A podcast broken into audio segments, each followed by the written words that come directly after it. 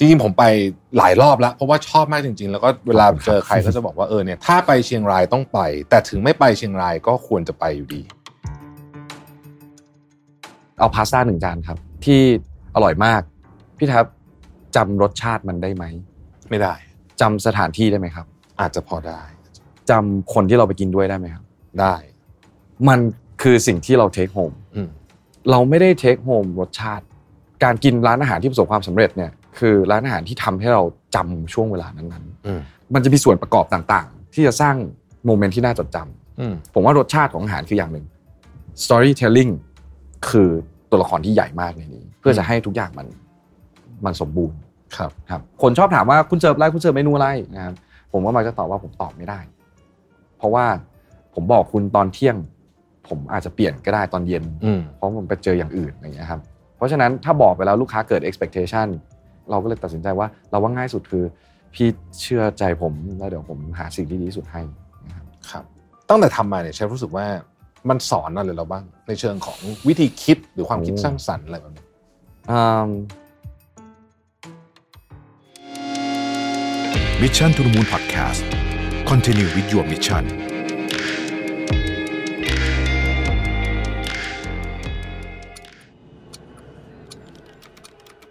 ทวงคืนเวลาชีวิตให้ตัวเองอีกครั้งกับคอร์สออนไลน์ AI for Everyday Productivity ปลุกความ productive เพิ่มเวลาชีวิตด้วย AI ที่จะพาทุกคนไปเรียนรู้การจัดการชีวิตให้ productive ด้วยเทคโนโลยีแห่งอนาคต กับผมรวิทยานุสาหะ สมัครได้แล้ววันนี้ที่ Line OA at Mission to the Moon สวัสดีครับยินดีต้อนรับเข้าสู่ Mission to the Moon Interview นะครับคุณอยู่กับรวิศ หาญอุตสาหะครับ วันนี้เป็น EP ที่พิเศษมากจริง ๆ นะครับ จริง ๆ เราเคย คุยกันถึงเรื่องร้านอาหารร้านนี้ไปละใน episode หนึ่งนะครับที่ผมได้ไปเชียงรายครั้งล่าสุดนะฮะแล้วก็เอิ่มเป็นหนึ่งร้านนะที่ผมต้องบอกว่าควรค่ากับการบินเพื่อไปกินอย่างเดียวเนี่ยก็คุ้มแล้วนะฮะแล้วก็อย่าลืมจองไปก่อนด้วยนะครับเพราะว่าร้านเราคิวยาวมาก แต่วันนี้ได้โอกาสพิเศษจริงๆเพราะว่าวันนี้เนี่ยนะครับเชฟก้องเนี่ยนะครับ เจ้าของร้าน Locus Native Food Lab นะเดี๋ยวผมต้องอ่านชื่อผิดเดี๋ยวเชฟจะโกรธเอานะได้เดินทางมาที่กรุงเทพนะครับ เพราะว่าจะมีงาน collaboration กับร้านอาหารร้านดังที่กรุงเทพนะฮะก็เลยถือโอกาสที่เชฟมากรุงเทพก็เลยขออนุญาตเชิญฉกตัวแล้วกันนะครับ มานั่งคุยในสตูดิโอของ Mission to the Moon หน่อยนะครับ สวัสดีเชฟก้องครับ สวัสดีครับสวัสดีครับอาจจะยินดีต้อนรับสู่กรุงเทพนะฮะไม่รู้จะไม่รู้จะไม่รู้ไม่รู้เชฟมาบ่อยไหมฮะไม่บ่อยเลยครับ ไม่บ่อยค่อยเลยได้ใช่ไหมเข้ามาใช่ครับ ไม่แสดงว่าเอ่อ ที่นี่อาจจะอาจจะรถติดเกินไป เราใช่รถรถเยอะแล้วก็ตึกเยอะครับอ่าผมนะคยัรังบหลงกับต้นไม้กับภูเขาอยู่ อืมครับครับ ก็พูดถึงร้านโลคุสหน่อยนะครับ จริงๆ ผมครับเชื่อว่าในบรรดาพวกเอ่อนักกินเนี่ยนะก็คงจะรู้จักกันดีอยู่แล้วครับนะครับแต่ว่าวันนี้เราก็มีแฟนรายการที่หลากหลายนะครับหลายท่านก็อาจจะเอ่อไม่ได้ไม่ได้เป็นสายนี้มาก แต่ก็อาจจะเริ่มเริ่มๆนะฮะหลายคนก็ explore เรื่องนี้อยู่พอสมควรเพราะว่าจริงๆแล้วอาหารเราก็ เป็นผมคิดว่าเป็นสิ่งที่ใกล้ชิดกับมนุษย์ที่สุดอย่างหนึ่งอืมใช่ไหมถูกต้องครับอ่าทีนี้อยากให้เชฟเล่าถึงนะฮะว่า ย้อนหลังกลับไปเนี่ย เอาตั้งแต่ตอนนู้นเลยเนี่ยเด็อืกมๆนะครับครับมาเข้ามาในเส้นทางของการเป็นเอ่อเอ่อเป็นเชฟแล้วก็เป็นรีสอร์ทเได้ยังไงครับจริง ๆ เรื่องทำอาหารมันเกิดขึ้นตั้งแต่ผมเด็กมากครับเอ่อคุณแม่ทำน้ำพริก แล้วก็ครัวเนี่ยมันอยู่ใต้ห้องนอนอืมเพราะฉะนั้นวันวันอาทิตย์เนี่ย ผมจะได้ดูการ์ตูนตลอด เพราะว่าคุณแม่ตามน้ำพริกตอนเช้าแปลว่าผมตื่นเช้ากว่าทุกคนก็ไปช่วยคุณแม่ทำแล้วก็ออกมาดูการ์ตูน ทีนี้พอได้ช่วยไปเรื่อยๆ เนี่ย ผมว่าอาหารมันมี มันมี magic บางอย่างใช่ครับทำไมคนที่เขาออกเดทกันต้องไปคุยกันที่โต๊ะอาหารทำไมเวลาเราเคลียร์ปัญหาในครอบครัวเราเคลียร์ที่โต๊ะอาหาร ผมว่าโต๊ะอาหารมันมีเสน่ห์มาก แล้วอาหารเนี่ยมันมีเขาเรียกว่า superpower มั้งครับ ผมไม่รู้จักกับ พี่แท็บเลยสมมตินะฮะแต่ผมทำจานหนึ่งให้กินปุ๊บคือพี่ยิ้มได้ พี่รู้สึกดีกับผมได้ทันทีโดยที่เราไม่ต้องคุยกันเนี่ยครับผมว่ามันมีมันมี power ตรงนั้น เราก็เลยชอบครับ แล้วผมก็เริ่มทำมาตลอดตั้งแต่เด็กทำอาหารตั้งแต่ เท่าที่ผมจำได้ประมาณหกเจ็ดขวบอืมแล้วก็ทำกับข้าวขึ้นมา แล้วก็ลองผิดบ้างถูกบ้างไปเรื่อยๆนะครับจนสุดท้ายได้เดินเข้ามาในสายอาหารจริง ๆ ก็คือเอิ่มหลังจากเรียนมหาวิทยาลัยละอืมใช่ครับครับ แล้วก็เชฟ ถนัดอาหารประเภทไหน จริงๆ น่าจะอืมน่าจะทำมาหลายอย่างใช่ไหมฮะ ใช่ครับ จริง ๆ อาจารย์ของผมคือเอ่อเชฟพฤกษ์สัมพันธวรบุตรที่เป็นไอรอนเชฟตอนนี้อ่าครับครับ ก็จริง ๆ ถ้าจบเลยเนี่ย ผมจบอาหารฝรั่งเศส อืมแต่โชคชะตานำพาให้ผมไปเป็นเชฟอาหารญี่ปุ่นครับ อืมซึ่งมันก็ตลกดีนะครับ แล้วผมผมค่อนข้างเปิดกับทุกออปชันที่มันเข้ามาหาผม เราก็ลองครับแล้ว ทั้งสองศาสตร์เนี่ยมันมีอย่างหนึ่งที่น่าสนใจ ก็คือเขาพยายามจะสเตรสที่ตัววัตถุดิบอืมอ่าถ้าจะให้พูดเหมือนบ้านเรากุ้งแม่น้ำอร่อยมาก แต่น้ำจิ้มต้องเด็ดอืมแต่ในเวลาเดียวกันคือของของญี่ปุ่นของฝรั่งเศสคือ ถ้ามันดีขนาดนั้นน่ะเราจะไม่เอาไปเอาไม่พยายามเอาอะไรไปกลบมันนะครับแนวคิดมันก็จะต่างกันซึ่งผมผมชอบนะครับทั้งสองตัวอืมใช่ครับ แล้วมันพาจากตรงเนี้ยครับฝรั่งเศสญี่ปุ่นเนี่ยมาพามาถึงอาหารเหนือ ณวันนี้ได้ยังไงครับตอนนั้นผมได้มีโอกาสไปทำงานที่โรงแรมที่เชียงใหม่ แล้วก็ครับพบกับภรรยา ซึ่งภรรยาผมเป็นคนเชียงรายอืมเอิ่มหลังจากที่แต่งงานซึ่งผมก็ให้เกียรติเจ้าสาวก็คือแต่งงานที่เชียงรายนะครับผมก็ไปอยู่ที่บ้านของของภรรยา ซึ่งคุณยายคุณพ่อคุณแม่ก็จะทำกับข้าวมา สิ่งที่ผมจำได้ก็คือ คือในฐานะคนทำครัวใช่ไหมครับเวลาเราเห็นอาหารปุ๊บเนี่ยเราจะมีภาพในหัวว่าอ๋อนี่เขานึ่งมานี่เขาต้มมาเขาลวกมาเขาทอดมานะอะไรเงี้ย แต่อาหารเหนือที่ผมเจอเนี่ย คือผมนั่งมองมันนานมากว่ามันทำยังไงให้มันออกมาเป็นแบบนี้ แล้วผมก็ไม่เคยได้ยินชื่อ ผมไม่เคยรู้จักนะครับ ผมมั่นใจว่าถ้าคนที่ไม่ได้อยู่ที่เมืองเหนือครับ เราจะคุ้นเคยกับอาหารเหนือคือมีอะไรบ้างเลยไส้อั่วข้าวซอยข้าวซอยน้ำเงี้ยวอืมน้ำพริกหนุ่มน้ำพริกอ่องแคบอ่าหมู ประมาณเนี้ยครับ หมดละ ก็ผมก็คิดว่าอาหารเหนือมีแค่นั้น แล้วพอผมไปเห็นมันชื่อมันจะแปลกๆครับ แบบเอ่อซ่าผักนะครับเอ่อ หลามบอนนะครับเอ่อห่อนึ่งอะไรเงี้ยคือมันจะมีชื่อของเขาที่ผมแบบมันอาหารพวกนี้ไม่เคยเจอ แล้วพอชิมปุ๊บผมรู้สึกว่านี่ผมเป็นคนเดียวหรือเปล่าที่ไม่รู้เรื่องพวกนี้ สรุปว่าไม่ใช่ครับ ผมมาค้นพบว่าคนอีกเยอะมากที่ไม่ยังไม่รู้จักอาหารเหนือ แล้วคำถามมันก็เกิดขึ้นให้เราวิ่งไล่ตาม อืมครับคำถามที่ให้ผมวิ่งไล่ตามจริงๆมันคือ แล้วทำไมคนอื่นถึงไม่รู้จัก เพราะว่าอะไรแล้วเราก็ไปเริ่ม เริ่มค้นประวัติศาสตร์แล้วว่าเออแล้วมันเป็นมายังไง อาหารเหนือเนี่ยตลกมากคือมันเป็นอาหารที่ไม่ครบรสครับภาคกลางเวลาปรุงรสก็จะมีน้ำปลาน้ำตาลน้ำมะนาวถูกไหมครับคนเหนือเนี่ย ไม่ใช้น้ำตาลเลยอืมเลิกคุย น้ำตาลนี่มันเอาไว้ทำขนมครับนะน้ำตาลไม่ใส่อ่าความเปรี้ยวจะเป็นของที่หาได้น้อยมาก เพราะฉะนั้นอาหารติดเหลืออะไรบ้างเค็มครับ แล้วก็จืดจืดเค็มเค็มเผ็ดเผ็ดๆหน่อยอาจจะไม่ถูกปากคนภาคกลางอันนี้อาจจะเป็นเหตุผลแรกนะครับ เหตุผลที่สองคือธรณีวิทยา ความสูงทำให้ได้พืชผลพืชพันธุ์ที่คนภาคกลางนั้นไม่ค่อยมีนะครับย้อนกลับไปถึงประวัติศาสตร์เลยก็จริง ๆ ล้านนาเคยเป็นประเทศเรียกว่าเป็นอะไรเป็นดินแดนของตัวเองนะครับแล้วก็มาเมิร์กับสยามจริงๆเนี่ยเมื่อจริงๆไม่ไม่นานมานี้เองคือในช่วงสมัยรัชกาลที่ห้านะครับก่อนหน้านั้นเราก็เป็นมณฑลพายัพซึ่งมันมีความห่างไกลกันอยู่ในระดับหนึ่งบางคนบอกว่าเวลาไปเที่ยวเมืองเหนือถ้าใช้เปลี่ยนสกุลเงินนะ เราว่าเราไม่รู้สึกเหมือนเราอยู่ประเทศไทยแล้วอะมันภาษาก็ไม่เหมือนอาหารก็ไม่เหมือน ผมก็เห็นด้วย แล้วผมก็เลยรู้สึกว่า เอ๊ถ้างั้นผมขอแบบเป็นคนที่เอาเรื่องเนี้ยมาเล่าต่อได้ไหม มาคุยให้กับคนที่เหลือในประเทศฟังได้ไหมว่า มันมีนะแล้วมันทำได้ แล้วก็คุยกับคนในจังหวัดน้องๆ เด็ก ๆ ในจังหวัด ผมเชื่อมากๆว่ามันมีคนเก่งอยู่ ว่าเฮ้ยยูอย่าดูถูกอาหารของตัวเองนะของใกล้ตัวมีค่าอะไรอย่างเงี้ยครับ อืมครับ แล้วจากวันนั้นแล้วก็เชฟก็มาเปิดร้านโลคุสเลยไหมฮะหรือว่ายังมีเส้นทางการเดินทาง ไม่ครับจากวันที่ผมเจออันนั้นปุ๊บผมก็รวบรวมความคิดทั้งหมดมาอยู่บนทางสายเดียวก็คือเปิดร้านอาหารร้านนี้เลยอืมซึ่งตลกมากว่าผมเคยเขียนโครงของร้านอาหารประมาณเนี้ยไว้เมื่อประมาณสักถ้านับเวลานี้ก็สิบห้าปีที่แล้ว ผมเคยเขียนไว้แล้ว ว่าผมอยากเป็นร้านอาหารที่เป็นที่นั่งแค่เท่านี้คนนะ เสิร์ฟแบบนี้นะ แล้วผมอยากจะอธิบายเรื่องพวกนี้ให้เขาฟัง แต่ตอนนั้นมันไม่ได้เขียนว่าเป็นอาหารอะไรนะครับอ่าผมจะมีสมุดโน้ตผมก็เขียนไว้ แล้วพอถึงเวลาทำโลโก้ปุ๊บเนี่ยตรงกันอืมใช่ครับครับ ซึ่ง Locus อันเนี้ยที่อยู่ตอนนี้เนี่ยย้ายมาแล้วครั้งหนึ่งใช่ไหมฮะย้ายมาหนึ่งครั้งใช่ครับอ่าผมโชคดีมากพอดีว่ามีลูกค้าท่านหนึ่งที่ที่เป็นเอ่อเป็นนักธุรกิจนะครับเอ่อเขา enjoy กับอาหารผมมากมากแล้วเขาก็บอกว่าเอิ่มเขาอยากให้เราเป็นหน้าตาของเชียงราย ซึ่ง มันตรงกับสิ่งที่เราคิดไว้ตั้งแต่แรกก็ลองมาดูที่เขาไหมนะครับ แล้วเขาก็น่ารักมากคือเขาก็ offer ว่าจะสร้างตรงเนี้ยให้ ส่วนเราก็เข้าไปทำฟังก์ชันข้างใน อืมก็เลยเป็นที่ที่ที่ได้ไปทาน ครับ ที่ไปทำได้ไปทานอืมนั่นแหละครับ ใช่ จริงๆผมไปหลายรอบแล้ว เพราะว่าชอบมากจริง ๆ แล้วก็เวลาเจอใครก็จะบอกว่าเออเนี่ยถ้าไปถ้าไปเชียงรายต้องไป แต่ถึงไม่ไปเชียงรายก็ควรจะไปอยู่ดีขอบพูดครับคืออันนี้อันนี้พูดจริงๆนี่พูดจริงเพราะว่าเป็นครับร้านไม่กี่ร้านที่รู้สึกว่า worth ที่จะ travel เพื่อจะไปกินเนาะแล้วผมในร้านเนี่ยเราจะคิดเรื่องนี้ตลอดว่าเรื่องจากเราไกลเขาเสียเวลามาแล้วเนี่ย เราก็ต้อง worth the time เหมือนกันนะเพราะฉะนั้น มันไม่มี expectation จากลูกค้าก็จริง แต่มัน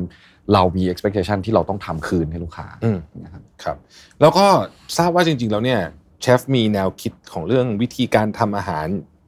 ผสมผสานจากที่เราสะสมมาตลอดชีวิตใช่ครับใช่ไหมฮะแล้วก็เรื่องของวัตถุดิบด้วย ใช่ครับ แล้วก็จริง ๆ ทั้งหมดทั้งมวลรวมกันแล้วเนี่ยจริงๆเชฟเป็นคนเล่าเรื่องสนุก storytelling ก็เป็นอีกส่วนหนึ่งที่ทำให้อาหาร ใช่ครับ more enjoyable ด้วยใช่ไหมฮะผมว่ามันเป็นเรื่องหลักอืมเอิ่มผมถูกสอนงี้ครับว่า อ่าผมมีคำถามมาให้พี่ทับดีกว่าว่าเอ่อเอาพาสต้าหนึ่งจานครับ ที่อร่อยมากครั้งแรกที่เราทานพาสต้าพาสต้าจานเนี้ยผมถามว่าพี่ทับจำรสชาติมันได้ไหมไม่ได้จำสถานที่ได้ไหมครับ อาจจะพอได้จำคนที่เราไปกินด้วยได้ไหมครับ อาจจะได้ได้ มันคือสิ่งที่เราเทคโฮมอืมเราไม่ได้เทคโฮมรสชาติ ผมว่าการกินร้านอาหารที่ประสบความสำเร็จเนี่ย คือร้านอาหารที่ทำให้เราจำช่วงเวลานั้นๆอืมเราจำ experience เราจำรสชาติไม่ได้หรอกครับ แล้วพอเราจำรสชาติไม่ได้ เราอยากจะ recall รสชาตินั้น ด้วยกายภาพ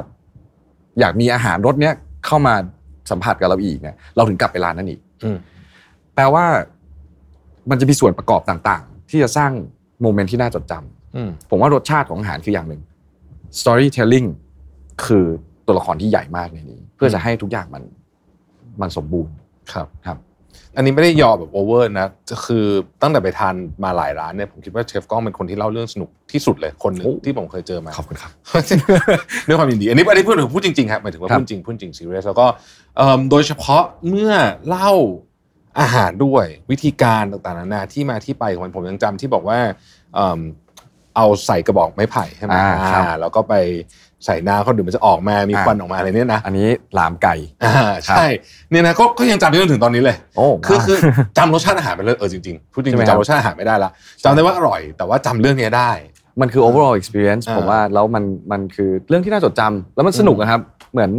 เราดูหนังถามว่าเฮ้ยหนังเรื่องนี้ดีไหมดีชอบตอนไหนเป็นพิเศษ อืมจำไม่ได้แต่ overall มันดีอะอืมนะครับใช่ใช่ผมครับมองภาพแบบนี้ นอกจากอาหารแล้วเนี่ยนะอีกอย่างหนึ่งที่ที่เชฟเก่งมากเลยนะฮะก็คือเรื่องไวน์อืมครับเรื่องไวน์เช่นเดียวกันก็เป็นคนก็เป็นเชฟเป็นคนเล่าเรื่องไวน์สนุกมาก ผมก็ยังจำได้ว่าไอ้ไวน์ขวดนี้เนี่ยมันมีอ่าอะไรนะเขาถอนหมดละเหลือไอ้เนี่ยที่เดียวอ่า Animal Celeste อ่าอันเดียวที่ไม่ได้ถอนไปก็เลยปลูกกันเป็นอันนี้ใช่หรืออันที่เขาบอกว่าเอาอะไรนะ เอาโซ New ยอง Zealand บลองมาจากนิวซีแลนด์ใช่ไหมใช่ฮะครับอ่าแล้วก็มาที่อิตาลีอากาศไม่เหมือนกันอ่ารรสชาติก็เลยเป็นอีกแบบหนึ่งอะไรอย่างต้องเงี้ยครับนะ เก็บอ่าจำแม่นมากเลยครับ คือคือแต่แต่ว่าจำรสชาติไม่ได้แล้วนะครับจำชื่อก็ไม่ได้เพราะว่ายากอ่าใช่ชื่อมันเป็นภาษาอิตาเลียนชื่อมันเป็นใช่อิครับตาเลียนนะฮะซึ่งจริงๆเนี่ยเชฟเชฟก้องเนี่ยจริงๆเพิ่งไป certified sommelier ใช่ไหมฮะที่ใช่ครับ Court of Master Sommelier ที่เกาหลี ใช่ครับอ่าเป็นไงบ้างฮะอันดับแรกก่อนให้ยากทุกคนเข้าใจก่อนว่า sommelier คืออะไรมันสอบยากขนาดไหนเอ่อซมเลียจริง ๆ ก็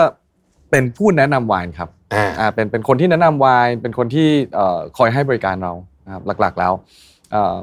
จริงๆคำว่าซมเลียในอดีตเนี่ยมันเป็นคนที่เลือกเฟอร์ขนสัตว์ให้กับพระราชาอืมนะครับก็เหมือนคนที่เชี่ยวชาญในการเลือกของบางอย่างนะครับก็ก็แต่ในปัจจุบันเราก็พูดกันเรื่องไวน์เราใช้แต่ไวน์อืมใช่ครับครับเอิ่มแล้วก็ถามว่ายากขนาดไหนยากมากครับอืมอืมเท่าที่ผมทราบข้อมูล ซึ่งผมอาจจะผิดก็ได้นะฮะเอิ่มคนที่ได้ Certified Sommelier ในเมืองไทยเนี่ยผมน่าจะเป็นคนที่ 15อืมครับแล้วก็ การสอบ Certified คือระดับที่ 2 ระดับที่ 3 ก็จะเรียกว่า Advanced แล้วก็ระดับทีสี่4 สูงสุดที่เรียกว่า Master Sommelier นะครับซึ่งเอ่อไอการสอบระดับที่3เนี่ยผมเข้าใจว่าในบ้านเราณเวลานี้ยังไม่มีใครได้อืมนะครับส่วนระดับทีสี่4เนี่ยเราไม่คุยละ เพราะว่าเขาเรียกกันว่า Master Som เนี่ยคนที่ได้ Master Somm ในโลกนี้มีน้อยกว่าคนที่ได้ไปอวกาศอืมอันนี้คือเรื่องจริงครับ เพราะว่าทั่วโลกมีอยู่ 200กว่าคนครับ ซึ่งเอ่อคนที่จะได้ Master Somm เขาต้องทิ้ง part หนึ่งของชีวิตเขาไปเลยครับเพื่อจะไปเอาเอาเอาเข็มนี้มา อืมครับ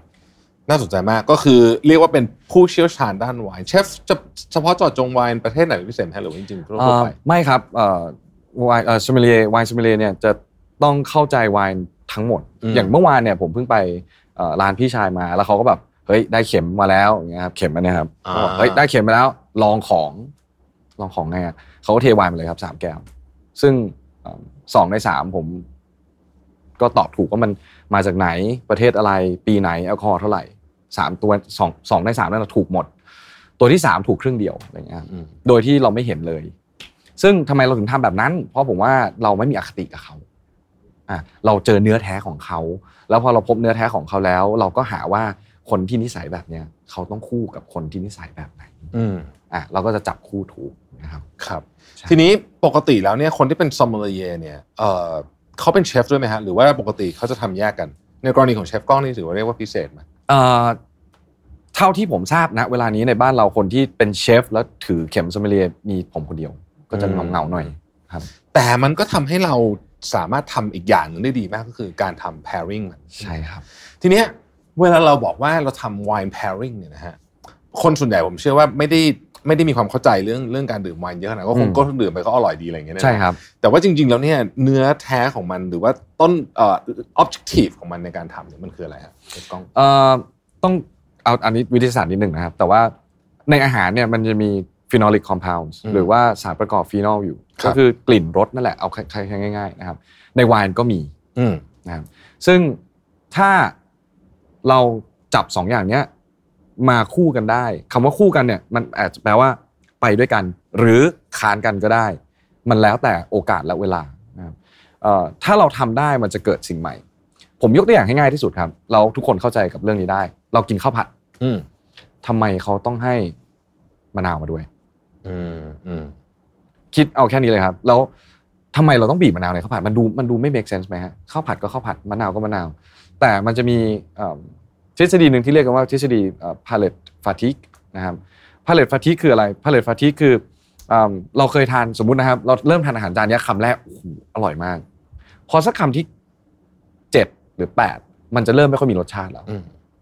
เอิ่มสมองเราเนี่ยฉลาดมากคือกลิ่นกับลิ้นจมูกกับลิ้นเนี่ยมันจะดึงเอารสชาติพวกเนี้ยมาเป็น background ครับ แล้วภาพที่เจออยู่ข้างหน้าหรือรสชาติที่เราเจออยู่ข้างหน้าเนี่ย มันก็จะ หายไปเพราะมันกลืนกับ background ไปแล้ว เพราะฉะนั้นสิ่งที่เขาบีบมะนาวลงไปเนี่ยเขาบีบมะนาวไปเพื่อให้มัน cleanse ครับ เพราะฉะนั้นทุกครั้งที่กินไปแล้ว ร่างกายเรามันกำลังจะดึงให้มันมันเป็น background เนี่ยมะนาวมันผลักออก เพื่อให้ทุกครั้งคำใหม่เนี่ย มันยังอร่อยอยู่อืมเพราะฉะนั้นไวน์เนี่ยมันในเวลาเดียวกัน เราทานอาหารไปแล้ว เติมไวน์เข้าไป ความอร่อยมันเพิ่มขึ้นแล้ว นั่นคือวัตถุประสงค์ของเขากับวัตถุประสงค์อีกอย่างก็คือไวน์ก็จะ cleanse ด้วยอืมเพราะฉะนั้นคำต่อไปมันก็จะ อร่อยขึ้น เพราะรสชาติอาหารไม่กลายเป็น background ผมจำได้ว่าเชฟเคยอธิบายผมว่าเอิ่มสมมุติว่าอันนี้มันมันมันเค็มหรือมันอะไรอย่างเงี้ยครับแล้วเราดื่มไวน์เข้าไปเนี่ยมันไปเปลี่ยนรสอันนี้ใช่ไหมฮะอืมใช่ครับถูกต้องยังไงฮะเชฟลงดีเทลให้อ่าฟังได้ไหมอาหารเหมือนสีเหลืองครับ แล้วก็เอ่อไวน์เหมือนสีน้ำเงินครับเมื่อเอาสองสีนี้ผสมกันเราได้สีเขียวครับอืมมันเป็นแบบนั้นจริง ๆ เพราะฉะนั้นเนี่ยต้องบอกพี่ทับก่อนว่า คนส่วนใหญ่เข้าใจผิดเรื่องรสชาติอืมรสชาติมีแค่ ห้ารสจริง ๆ มีหกตามวิทยาศาสตร์นะครับ เปรี้ยวเค็มขม หวาน นัว แล้วก็มันมีแค่หกรสลิ้นเราเนี่ยรู้แค่นี้ครับที่เหลือทั้งหมดเนี่ยก็คือเรื่องของจมูก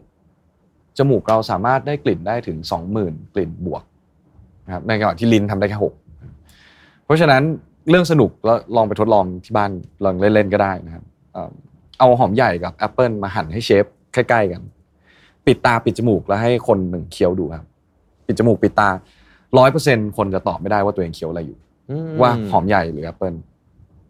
อ่าเพราะจมูกกูตัดออกไปแล้วใช่ไหมครับตานี่ยิ่งเรื่องใหญ่เลยเพราะเราเห็นก่อนนะอันนี้ไม่เห็นละคนส่วนใหญ่ก็จะแบบตอบไม่ได้เพราะ texture มันเหมือนกันครับ ก็จะตอบไม่พูดไม่ถูกว่ามันคืออะไร เพราะฉะนั้นที่ผมเล่าเรื่องทั้งหมดตรงนี้แล้วรูปธรรมที่ผมกำลังจะบอกก็คือ อย่างเวลาที่เรามีอาหารตัวหนึ่งที่มันเปรี้ยวมาก เปรี้ยวมากนะครับอาหารตัวนี้เปรี้ยวแล้วก็มีหวานมีนู่นนี่นั่น พอกินปุ๊บแป๊บนึงมันจะเริ่มเกิดอาการคือเลี่ยน ผมมักจะใช้คำว่า อาหารมันไม่มีสเปซเต็มมากนะครับพอมันเต็มมากปุ๊บเนี่ยเราเลี่ยนละทำไงต่อ เราต้องหาอะไรมาล้างซึ่งคนส่วนมากจะกินน้ำทีนี้ถ้าเราใช้เครื่องดื่มที่เป็นไวน์เนี่ยจากความเปรี้ยวตรงเนี้ยไวน์มันเข้าไปเหมือนเป็นการหักเหแสงนะครับปุ๊บมันจะรู้สึกอีกอย่างหนึ่งมันไม่ใช่แค่น้ำที่มันไดรูดออกละแต่มันยกระดับอาหารขึ้นนะครับ อืม น่าสนใจมากขอกลับไปที่หอมใหญ่เมื่อกี้ได้ไหมครับได้ครับ แสดงว่าหอมใหญ่เนี่ยถ้าใครแค่นึกถึงก็ขนลุกละที่จะกินหอมใหญ่ดิบๆใช่ไหมใช่ครับ เพราะว่ากลิ่นมันเออรสเราเราเข้าใจว่ารสชาติมันแรงมากแต่จริงๆไม่ใช่ จริง ๆ คือกลิ่นมันต่างหากที่ทำให้เรารู้สึกกลิ่นครับถึงไอ้ปอนูความเขาเป็นหอมใหญ่ใช่ถูกต้องครับ อ๋อมันคือกลิ่นครับโเพี่ โอเคเอิ่มทดลองดูได้นะครับหั่นเป็นสี่เหลี่ยมเต๋าเล็กๆอะครับแล้วลองกินดูคนส่วนใหญ่ตอบไม่ได้หรอกครับ หรือถ้าเอาให้ใกล้กว่าคือชมพู่ครับ อืม เนื้อชมพู่ปุยๆกับ หอมใหญ่เนี่ยมันมีความคล้ายกันมากแล้วมันกรอบๆเหมือนกัน หลายๆครั้งคนจะตอบไม่ถูกอืมครับก็คนส่วนใหญ่เนี่ยจะให้ความสำคัญกับกลิ่นน้อยกว่ารสชาติ แต่ผิดมากๆ เพราะว่าจริงๆแล้วรสชาติมีน้อยนะครับกลิ่นมีเยอะ อืมใช่ครับคราวที่แล้วที่ไปทานมื้อล่าสุดซึ่งซึ่งนานพอสมควรนะผมจำได้ว่าเชฟบอกว่าครั้งนี้เนี่ยเอ่อปกติ เวลาดีไซน์เอ่อคนส่วนใหญ่ดีไซน์อาหารก่อนแล้วค่อยไวน์มาแพงอืมใช่ครับ แต่ว่าครั้งนั้นเนี่ยเชฟดีไซน์ไวน์ก่อนแล้วค่อยเอาอาหารมาแพงใช่ครับ วิธีคิดอย่างเงี้ยมันมันส่งผลต่อคอสนั้นยังไงบ้างครับเล่ากลไกให้ฟังดีกว่าครับ แบบรวดเร็ว คือผมจะอย่างแรกที่ผมดูเลย ผมจะดูอากาศก่อนครับ เวครับลาผมเวลาวางเมนูเนี่ยผมจะดูอากาศอืมว่า เวลาเนี้ยสมมติตอนนี้มันเป็นช่วงที่ฝนเพิ่งตกไม่นาน มันจะมีเห็ดครับ เรารู้แล้วว่า ผลิตภัณฑ์เนี่ยมีเห็ดให้เราใช้นะครับ มีพวกยอดอ่อนไม้เพราะฝนตกใช่ไหมครับมันก็จะมีของพวกนี้พอเราได้ของพวกนี้ปุ๊บผมจะวางเครื่องดื่มไว้สักสิบตัว ที่เราคิดว่ามันไปด้วยกันได้ หลังจากนั้นหลังจากวางเครื่องดื่มแล้ว ผมก็จะกลับมาวางอาหาร สร้างอาหารขึ้นมาสิบตัวเนี่ยก็จะเหลือแค่สามหรือสี่ตัวแล้วครับเพราะถูกตัดให้เข้ากัน ที่ผมกำลังเล่าให้ฟังก็คือไวน์สอนให้ผมทำอาหารให้มีความละเมียดละไมละเอียดอ่อมากขึ้น ในเวลาเดียวกันอาหารก็สอนให้ผม carefully pick the wine เหมือนกัน ไม่ไม่ใจร้อนกับมันอะไรเงี้ยครับซึ่งผลลัพธ์ถามว่าดีกับใครที่สุด ดีกับคนกินครับ อืมใช่ครับ โอ้น่าสนใจมากมีดีเทลจริง ๆ มันคงมีดีเทลในเยการอะมากครับทำเยอะมากเยอะมาก แล้วก็ปรอบกับประสบการณ์ด้วยใช่ไหมฮะใช่ครับอ่าคือดื่มเยอะๆครับ ซึ่งจริงๆแล้วไม่ไม่ค่อยดีเท่าไหร่ที่จะพูดอย่างนี้ แต่ว่าอืมไวน์ทุกอย่างที่ผมเสิร์ฟให้พี่หรือให้ลูกค้าเนี่ยครับอืม ผมจะผ่านกระบวนการเทสทั้งหมด2ครั้งก่อนก่อนที่จะเสิร์ฟอืมก็คือครั้งแรกจะให้เขานอน2อาทิตย์ อันนี้อาจจะไม่อาจจะบางคนที่ฟังอาจจะงงนี่ว่าให้ไวน์นอนคืออะไรอืมอย่างที่บอกว่าไวน์มันประกอบด้วยสารของกลิ่นและรสชาติเหมือนลูกโป่งเหมือนฟองอากาศนะครับ ถ้ามันถูกเขย่ามา ฟอร์มก็จะละเอียดเล็กๆเล็กสเปซสปะไปหมดอืมแต่พอเขาได้นอนไอ้พวกเล็กๆเนี่ยมันจะเริ่มหลอมกันเป็นฟองอากาศที่ใหญ่ขึ้นใหญ่ขึ้นแล้วก็ complete ก็คือ wine มัน rest จะเทสครั้งแรกตอนมันพักได้ 2 อาทิตย์แล้ว ทุกอย่างจะค่อนข้างนิ่งครับหลังจากนั้นเราจะปิดขวดโดยใช้คอกเดิมเนี่ยครับปิดขวดแล้วใส่ในตู้เย็นทิ้งไว้แบบเหมือนเราไม่ดูแลเขาอะครับสามวัน เพื่อเราจะเทสว่าหลังจากสามวันเนี่ยผมเป็นลูกค้าผมจะรู้สึกยังไง ซึ่งถ้าไม่ผ่านทั้งครั้งแรกและครั้งที่สองผมไม่เอาเสิร์ฟลูกค้า อืมใช่ครับ เพราะฉะนั้นทุกอย่างที่ทำผ่านกระบวนการคิดกระบวนการซ้อมกระบวนการทดลองมาแบบค่อนข้างเยอะครับ อืมครับ พูดถึงไวน์แล้วเนี่ยก็เลยอยากจะถามต่อว่าที่เชฟก้องบินไปสอบมาเนี่ยนะฮะครับ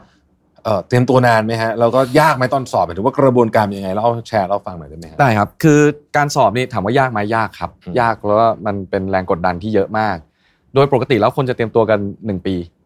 หนึ่งน้อยนะครับ แล้วก็ในในการสอบเนี่ยอ่ามันจะต้องสอบตัวแรกที่เรียกว่า introductory ก่อน ถ้าผ่านเลเวลหนึ่งถึงจะไปสอบเลเวลสองได้นะครับโดยปกติเขาจะผ่านเลเวลหนึ่งทิ้งไว้หนึ่งปีค่อยไปสอบเลเวลสองส่วนผมเนี่ยอ่า ด้วยผมมีประสบการณ์ในในร้านอาหารมาอยู่แล้วนะครับ ก็เขาก็อนุโลมให้สอบพร้อมกันเลยอืมนะครับผมก็สอบหนึ่งแล้วก็สอบสองเลย ซึ่งการสอบสองเนี่ยเขาจะพูดไปแล้วว่าถ้ายูมีประสบการณ์ในร้านอาหารต่ำกว่าสามปีเขาไม่แนะนำนะเอ่อสอบอะไรบ้างก็จะมีสอบอย่างแรกเลยคือ blind test นะครับเอาแก้วมาวาง มีไวน์ขาวสองตัวไวน์แดงสองตัว ผมก็จะใช้วิธีก็คือดูดมชิม แล้วก็เริ่มสเตทว่ามันคืออะไร ซึ่งผมต้องถูกต้องตอบให้ถูกอืมซึ่งก็โชคดีมากสี่ตัวที่ผมได้ตอนสอบถูกหมดเลย อย่างที่สองที่สอบก็คือสอบทฤษฎีครับ ทฤษฎีอย่างเช่น สอบแผนที่โลกนะครับอ่าคำถามอย่างเช่นอ่าองุ่นแต่มันจะมีความเป็นวิทยาศาสตร์ด้วยอย่างเช่นองุ่นเนี่ยชื่อจริง ๆเขาองุ่นไวน์เนี่ยชื่อจริงชื่ออะไรอ๋อนะครับชื่อวิทิสวินิเฟรานะครับอ่าในอดีต ที่ผ่านมา ก็จะมีคำถามเกี่ยวกับประวัติศาสตร์ อย่างเช่น Bordeaux เรารู้จัก Bordeaux อยู่แล้วใช่ไหมครับทุกคนรู้จักอ่าจะมีหนึ่งชนชาติที่ไปถมคลองเพื่อให้เกิดเป็น Bordeaux ปัจจุบันชาติหนึ่งคือชาติอะไรก็คำตอบคือพวกดัตช์นะครับอืมคือมันก็จะมีคำถามพวกนี้อยู่แทรกอยู่ตลอด แล้วก็จะมีคำถามทฤษฎีนี่กว้างมากครับหนังสือเล่มขนาดเนี้ยครับ ก็ต้องจำให้หมด แล้วก็ตัวสุดท้ายก็คือสอบ serviceต้องรินนะครับอ่าแน่นอนต้องเปิดแชมเปญนะครับอ่า การเปิดแชมเปญใครๆก็เห็นในหนังว่าเราตุ๊บปุ้งนะครับยิงออกอ่าแต่เวลาสอบซอมจริง ๆ เปิดคือห้ามมีเสียงเลยเลยนะครับ ดังได้มากสุดคือห้ามดังกว่านั้นละนะครับ แล้วก็ขวดไม่แตะโดนโต๊ะเลย เราจะเปิดยังไงทำเข้าหาลูกค้ายังไง พูดคุยยังไงอะไรอย่างเงี้ยครับอืมทั้งหมดตรงนี้เป็นการสอบซึ่งกดดันมากอืมครับครับ ประมาณนี้เชฟก้องผมสงสัยมานานแล้ววายนี่เป็นของที่ที่ผมรู้สึก amaze มากว่าเอิ่ม นอกจากมันจะ represent culture และความเชื่อที่แตกต่างกันในแต่ละประเทศแล้วเนี่ยนะฮะผมครับผมยกตัวอย่างผมผมเพิ่งอ่านหนังสือเล่มนึงมาซึ่งไม่รู้ถูกป่ะนะเดี๋ยวจะถามเชฟก่อนว่าได้เลยครับ คือคนเขียนเขาเป็นคนฝรั่งเศส แล้วเขาบอกว่าเอิ่มสำหรับคนฝรั่งเศสเนี่ยไวน์แชมเปญอะไรพวกนี้เนี่ยมันอยู่ใน culture คือมันอยู่ในในใน culture ของเขาตั้งแต่เด็กใช่เอ่อเขาเจ็ดขวบเนี่ย แม่ก็ให้ดื่มแชมเปญเวลาฉลองนิดนึงนิดเดียวใช่ครับนิดนึงนะฮะถูกต้องแล้วก็แล้วเขาก็ไม่ได้รู้สึกว่ามันเป็นเครื่องดื่มเพื่อทำดื่มเพื่อมึนเมาแต่อย่างใดเขารู้สึกว่ามันมันก็กินกับข้าวด้วยแหละปกติอาหารธรรมดาก็กินไวใช่น์ใช่ไหมฮะครับเอิ่มแต่พอไปเจอเพื่อนอเมริกันเขาบอกว่าคนอเมริกันเนี่ยเนื่องจากว่าไม่ได้ดื่มเลยใช่ไหมอะจนกระทั่งโตแล้วเนี่ยครับพอเริ่มดื่มปุ๊บตอนนั้นเป็นวัยรุ่นพอสมควรแล้วเนี่ยก็จะเน้นดื่มเพื่อเพื่อเป็นฟังก์ชันให้มันให้มันเมาเมาสนุกอ่า เขาบอกว่าวิธีการดื่มของสองประเทศนี้ก็ต่างกันเยอะมากความต่างกันเชื่อครับต่างกันเยอะมากใช่ไหมฮะทีนี้ก็เลยอยากถามว่าเอ่อไวน์เนี่ยเป็นของที่ผมรู้สึกว่า มันแทบจะคือไวน์เนี่ยมันเหมือนกับไวน์ราคาพันหนึ่งกับแสนหนึ่งเนี่ย มันไม่มีอะไร justify จริง ๆ ได้เลยใช่ไหมนอกจากความเชื่อของคนที่ไปพูดถึงตรงไอ้นั้นอืมหรือจริงๆมันมีอะไรเบื้องหลังมากกว่านั้น มีครับต้องบอกก่อนว่าในในอันนี้เอาผมจะพูดเป็นวิทยาศาสตร์ที่สุดเนาะเอาความรู้สึกไว้ที่หลังนะครับ อย่างองุ่นที่ต้นองุ่นที่มันแก่มากๆครับมันก็จะมันก็จะผลิตเบอร์รี่ หรือว่าลูกองุ่นที่มันคอนเซนเทรตกว่า อันนี้มันมีหลักฐานทางวิทยาศาสตร์พิสูจน์ใช่ไหมครับไวน์ที่ราคาสูงมากๆเนี่ยมันเกิดมาจากสถานที่ที่มันเฉพาะเจาะจง อย่างเช่นผมเอายกตัวอย่างที่มันเห็นเป็นรูปธรรมที่สุดแล้วกันนะครับการจะได้พื้นที่ที่องุ่นมันสุกพอดีที่สุด แปลว่าสถานที่ตรงเนี้ยดินต้องถูกต้อง แสงแดดต้องถูกต้อง การเดรนของน้ำถูกต้องผลเบอร์รี่จึงออกมามีคุณภาพสูงที่สุด เพราะฉะนั้นไวน์จากพื้นที่ตรงนี้กับไวน์จากพื้นที่ที่โอ้องุ่นไม่โดนแสงเลย มันก็จะเปรี้ยวกว่า อืมแน่นอนว่าราคามันต่างกันมากครับ แต่ต้องไม่ลืมว่ากลไกที่กระตุ้นให้ราคาเขาเรียกว่าดีดจากไวน์ขวดละพันเป็นขวดละแสนเนี่ยทั้งหมดมันเกิดจากการตลาดครับอืม marketing แล้วก็มีผลมันก็คล้ายๆงาน art ประมาณหนึ่งนะฮะใช่ถูกต้องขึ้นอยู่ครับขึ้นอยู่กับ demand supply ด้วย ถูกต้องเลยครับ ถูกต้องอืมเลย อย่างเอ่อไวน์จากเบอร์กันดีเนี่ยล่าสุดผมไปเจอขวดหนึ่งผมยืนดูแล้วผมก็ยืนยิ้มมุมปากว่าผมดีใจที่ผมได้เห็น5ล้าน ใช่ครับ ซึ่งมันคือ Romanée-Conti อ่าแล้วมันเป็นปีที่ prime ที่สุดมันคือปี 2005อืมคือผมเห็นนะผมยิ้มอะไม่ใช่อะไรหรอกเพราะว่าผมรู้ว่าเราไม่มีทางได้กินเธอหรอกนะ แต่ว่าเราได้เห็นเราก็ดีใจแล้วอะไรเงี้ยทำไมต้อง5ล้านอะ เวลาเขาเปิดไวน์แพงเอาไม่ต้องถึง 5 ล้านก็ได้แต่ว่าเวลาเขาเปิดไวน์แพงๆเนี่ย process มันแตกต่างจากไวน์ตอนเราเปิดไวน์ปกติเนี่ยแตกต่างแน่นอนครับอย่างแรกคือทำไงก็ได้ให้มือไม่สั่นก่อนคนเปิดมันจะมือสั่นครับ แน่นอนอยู่แล้วคือ 5 ล้านถือเราถือรถเบนซ์อยู่แต่สองคันนะครับ มันสั่นอยู่แล้ว แล้วก็ไวน์เก่าไหม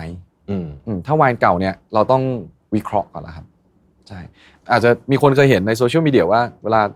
ซอมเลเยเขาจะเปิดไวน์เก่าเนี่ยอืมเขาจะเอาเทียนมาจุดครับอืมอืม จุดเทียนทำไมก็จะคนจะถามคำตอบก็คือในขวดไวน์เนี่ยมันจะมีช่วงที่เป็นคอขวด ช่วงนั้นเนี่ยเวลาเราเทออกแล้วเรามองผ่านขวดไปให้เห็นแสงเทียน เราจะเห็นว่าตะกอนเนี่ยมันไหลมาหรือยังพราะเราเห็นแสงใช่ไหมครับ พอตะกอนมันไหลมาโดนปุ๊บเนี่ยเขาจะช้าลงอีก เพื่อให้คอขวดมันดักตะกอนไว้ได้ครับนั่นคือนั่นคือการเปิดไวน์เก่า ก็ต้องดูสภาพของคอกครับว่าคอกผุไหม ซึ่งถ้าคอกผุเนี่ยก็จะมีหลายวิธีมาก อาจจะเคยเห็นอีกที่เขาเอาเหล็กร้อนมาอืมหนีบไว้แล้วก็เอาผ้าเย็นให้มันแตกนะครับเพราะอันนั้นไม่สามารถเข้าไปยุ่งกับคอกได้แล้วคอกมันผุมากซะจนถ้าไปแตะโดนเนี่ยมันมีเปอร์เซ็นต์สูงมากที่มันจะทำลายไวน์นะครับก็ process ในการเปิดไวน์เก่าเป็น process ที่ยากแล้วก็ต้องมีความเชี่ยวชาญสูงมากครับ ผมเคยเห็นไอ้ไอ้ที่เอาเหล็กไปตรงนั้นนะมันมันไม่ยิ่งมันไม่มันอุณหภูมิของเหล็กมันไม่ทำให้ไวน์อุณหภูมิไวน์มันเสียเอ่อเขาจะแป๊บเดียวครอบตรงที่มันโดนแต่ขวดไม่โดนไวน์อ่าใช่ครับ แล้วก็เอ่อแก้วเนี่ยมันนำพาความร้อนไปไม่ถึงอืมใช่ครับ ซึ่งเออพอเขาเช็ดออกปุ๊บเวลาเขาเทออกมาเสิร์ฟเนี่ยเขาต้องฟิลเตอร์นะครับอืมเขาจะต้องกรองอีกทีเพราะว่าเขากังวลเรื่องอืมเศษแก้ว อ๋อใช่ใช่ใช่ใช่ก็เศษแก้วนี่หนักกว่าเศษเยอะครับอันตรายมากก็อันตต้องรายมากก็ต้องกรองให้ถูก อืมครับครับ ทั้งหมดทั้งมวลเนี้ยประสบการณ์การทำอาหารด้วยแล้วก็เป็นผมผมเข้าใจว่าเชฟเองก็ไม่ได้ทำอาหารเหนือแบบเอ่อแบบ traditional method อย่างเดียว แต่ว่ามีการผสมผสานศาสตร์ของอาหารฝรั่งเศสอะไรพวกใช่นี้ครับเข้าไปด้วยใช่ไหมฮะเอาเรื่องอาหารก่อนเอิ่มตั้งแต่ทำมาเนี่ยเชฟรู้สึกว่าเอ่อ มันมันมันสอนอะไรเราบ้าง ในเชิงของวิธีคิดหรือความคิดสร้างสรรค์อะไรแบบนี้อืมอย่างแรกอาหารที่ผมทำเนี่ย ผมผมคิดกับตัวเองเสมอว่าอาหารห้ามลืมกำพืดอืมครับ อาหารต้องต้องซื่อสัตย์และไม่เขินอายต่อสิ่งที่เขาเป็นเอ่อคนเหนือจะมีอย่างเช่น น้ำปูนะ ครับคนเมืองเรียกว่าน้ำปูนะครับมันเป็นของกินที่กลิ่นเหม็นนะครับแล้วบางครั้งอะเวลาเราจะไป present ให้ฝรั่งอะคน present อะจะแบบอายๆหน่อยแบบเพราะมันกลิ่นมันแรงนะอะไรเงี้ยผมอะรู้สึกว่าไม่ควรอาย เราควรภูมิใจที่เราเป็นแบบนี้สิแล้วก็สอนให้เขารู้ว่ามันคืออะไร แล้วเขาอาจจะรักมันก็ได้นะอืมไม่ไปตัดสินแทนเขาคำว่าอาหารไม่ลืมกำพืชก็คือ ต่อให้อาหารผมหน้าตาจะไปแค่ไหนก็แล้วแต่ สิ่งหนึ่งที่ผมรักษาไว้เสมอก็คือ การทำแบบดั้งเดิม น้ำพริกหนุ่มควรจะต้องถูกย่างด้วยถ่าน ผมไม่อนุญาตให้ในครัวเอาพริกหนุ่มไปคั่วในกระทะเด็ดขาด เพราะว่าทางกายภาพหรือทางฟิสิกส์แล้วมันผิด มันเป็นการถ่ายเทความร้อนที่ผิด แล้วมันทำให้ผลลัพธ์แตกต่างอืมอืมอาหารสอนให้ผมไม่ลืมตัวเองครับนั่นแหละว่าเราเป็นใครเรามาจากไหน แล้วเราควรจะซื่อสัตย์กับสิ่งที่เราเป็น ไม่เขินอายกับสิ่งที่เป็น แล้วการเป็นเชียงรายมันก็ไม่ได้ด้อยไปกว่านิวยอร์กหรือ LA หรือปารีสมันก็แค่ต่างที่กันเท่านั้นอืมครับ ที่ร้าน Locus เนี่ยเอิ่มโต๊ะมันจะเหมือนเป็นตัว V ใช่ไหมฮะอ่าใช่ครับอ่าอันนี้เป็นความตั้งใจไหมว่าอยากให้เป็น stage หรือว่าเป็นอืมอะไรแบบนี้ไหมฮะโหดีใจที่จำได้นะครับ ใช่ครับอ่าผมตอนที่ผมทำ research ว่าผมจะให้คนนั่งกันยังไงเนี่ย ผมอืมเจอปัญหามากคือ ถ้าถ้าพี่ทับพูดว่าตัว V มันจะเป็นแบบนี้อืมนะครับจะเป็นแบบนี้เลย ซึ่งสมมติผมไปทานกับพี่แล้วยอดตรงเนี้ยมันแหลมขึ้นมา ผมกับพี่จะนั่งในมุมที่เรา against กันครับ อืมเราไม่ได้อยู่ด้วยกัน เราจะเหมือนกับมี dispute ทางทาง gesture อ่อนๆ ผมก็เอ๊ะไอ้แหลมเนี่ยมันไม่ดีเลย มันมันก่อให้เกิด conflict เราจะทำไงได้บ้าง ก็เลยนั่งเปิดพวก architect book เยอะมาก ผมเป็นหนอนหนังสือนะครับ ผมชอบหนังสือมากอ่า architect book เปิดเปิดเปิดแล้วผมไปเจอภาพหนึ่งก็คือผมไปเจอ amphitheater อืมแล้วผมก็ไปเจอ opera hall อ่า opera hall เนี่ยเขาจะวางแบนไว้ตรงกลาง แล้วมันจะเป็นขีดที่กั้นแบนหลังจากนั้นก็กระจายออกอ่าโอเค ผมก็อันนี้แหละที่เรานั่นคือหาที่มาอืมใช่ครับ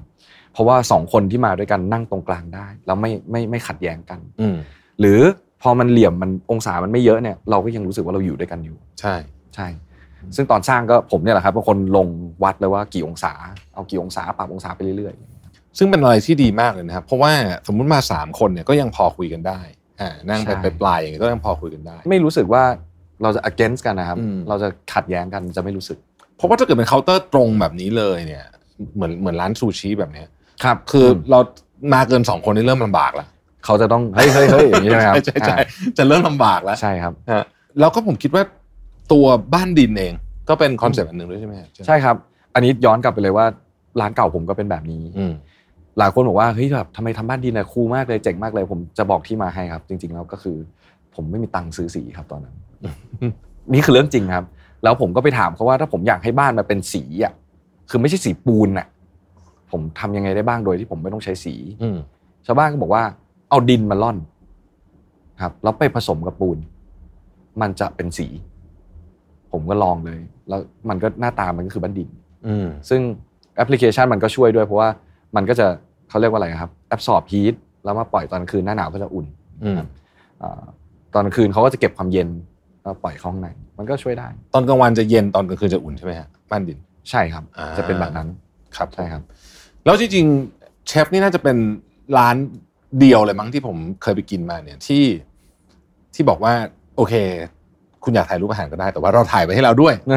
ใช่ไหมฮะเพื่อให้ใช่ครับจริง ๆ เชฟต้องการจะให้คนคอนเซนเทรตกับการกินด้วยไหมเอิ่มต้องบอกว่าจริง ๆ แล้วคืออย่างนี้ครับ ผมเห็นหลายสถานการณ์มากเกินไปอย่างเช่นอ่าผมกำลังเล่าเรื่องพี่กำลังฟังเพลินเลย แล้วผมก็บอกว่า enjoy ครับปับเฮ้ยลืมถ่าย แล้วเขาก็ส่งสายตาหาผมว่าแบบมีอีกไหมคะผมไม่มีแล้วครับ เพราะว่าผมทำอาหารตามจำนวนคน อืม แล้วมันจะมันจะถ่ายก็ไม่ได้เพราะเพื่อนข้างๆก็กำลังใส่ปากเหมือนกันอะไรเงี้ย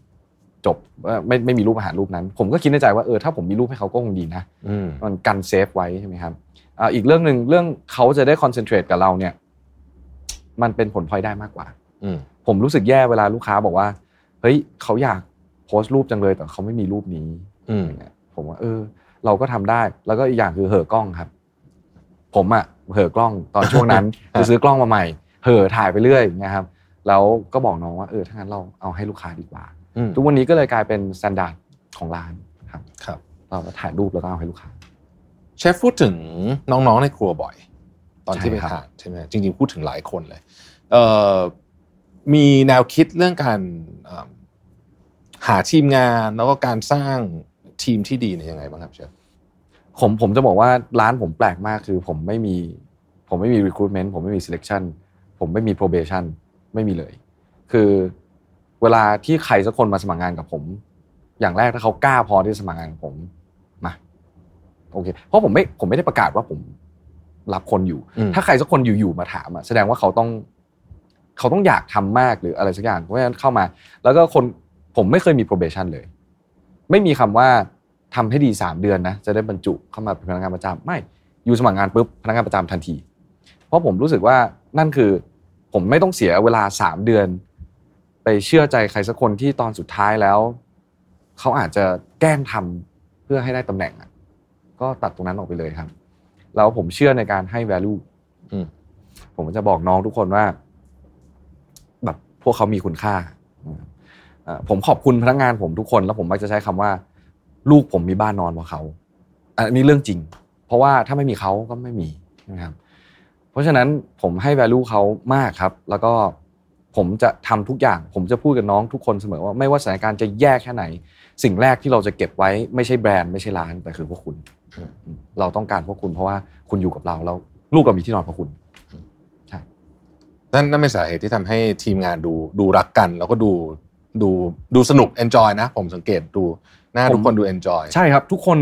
รู้สึกว่าตัวเองได้ทำในสิ่งที่ตัวเองต้องทำอืมและ ได้ทำในสิ่งที่ตัวเองอยากทำครับอ่าไม่มีเคยเห็นภาพของแบบเชฟที่แบบอยู่ในครัวแบบโวยวายอะไรอย่างเงี้ยครับอ่ามันไม่มีใครอยากอยู่ใกล้นะครับ เหมือนในเอ่อเหมือนในเรียลิตี้โชว์ใช่ไหมเออมันไม่มีใครอยากอยู่ใกล้หรอกครับ แล้วแบบ แล้วทุกคนก็อยากทำงานสบายอะ อยากทำงานแล้วสนุกนะครับอืมเพราะฉะนั้นดนตรีเสียงเพลงควรมีครับอ่า ความรีแลกซ์ควรจะมีแต่ต้องจัดการงานให้ทันนะอืมซึ่งผมก็แค่เข้าไป แล้วก็ถามเขาแค่คำเดียวครับ เสร็จหรือยังเขารู้แล้วว่าเขาต้องเสร็จละอืมแต่มันจะไม่มีแบบเร็วดิเร็วอะไรเงี้ยผมว่าหมดยุคแล้วครับอืมครับ น่าสนใจนี่เป็น management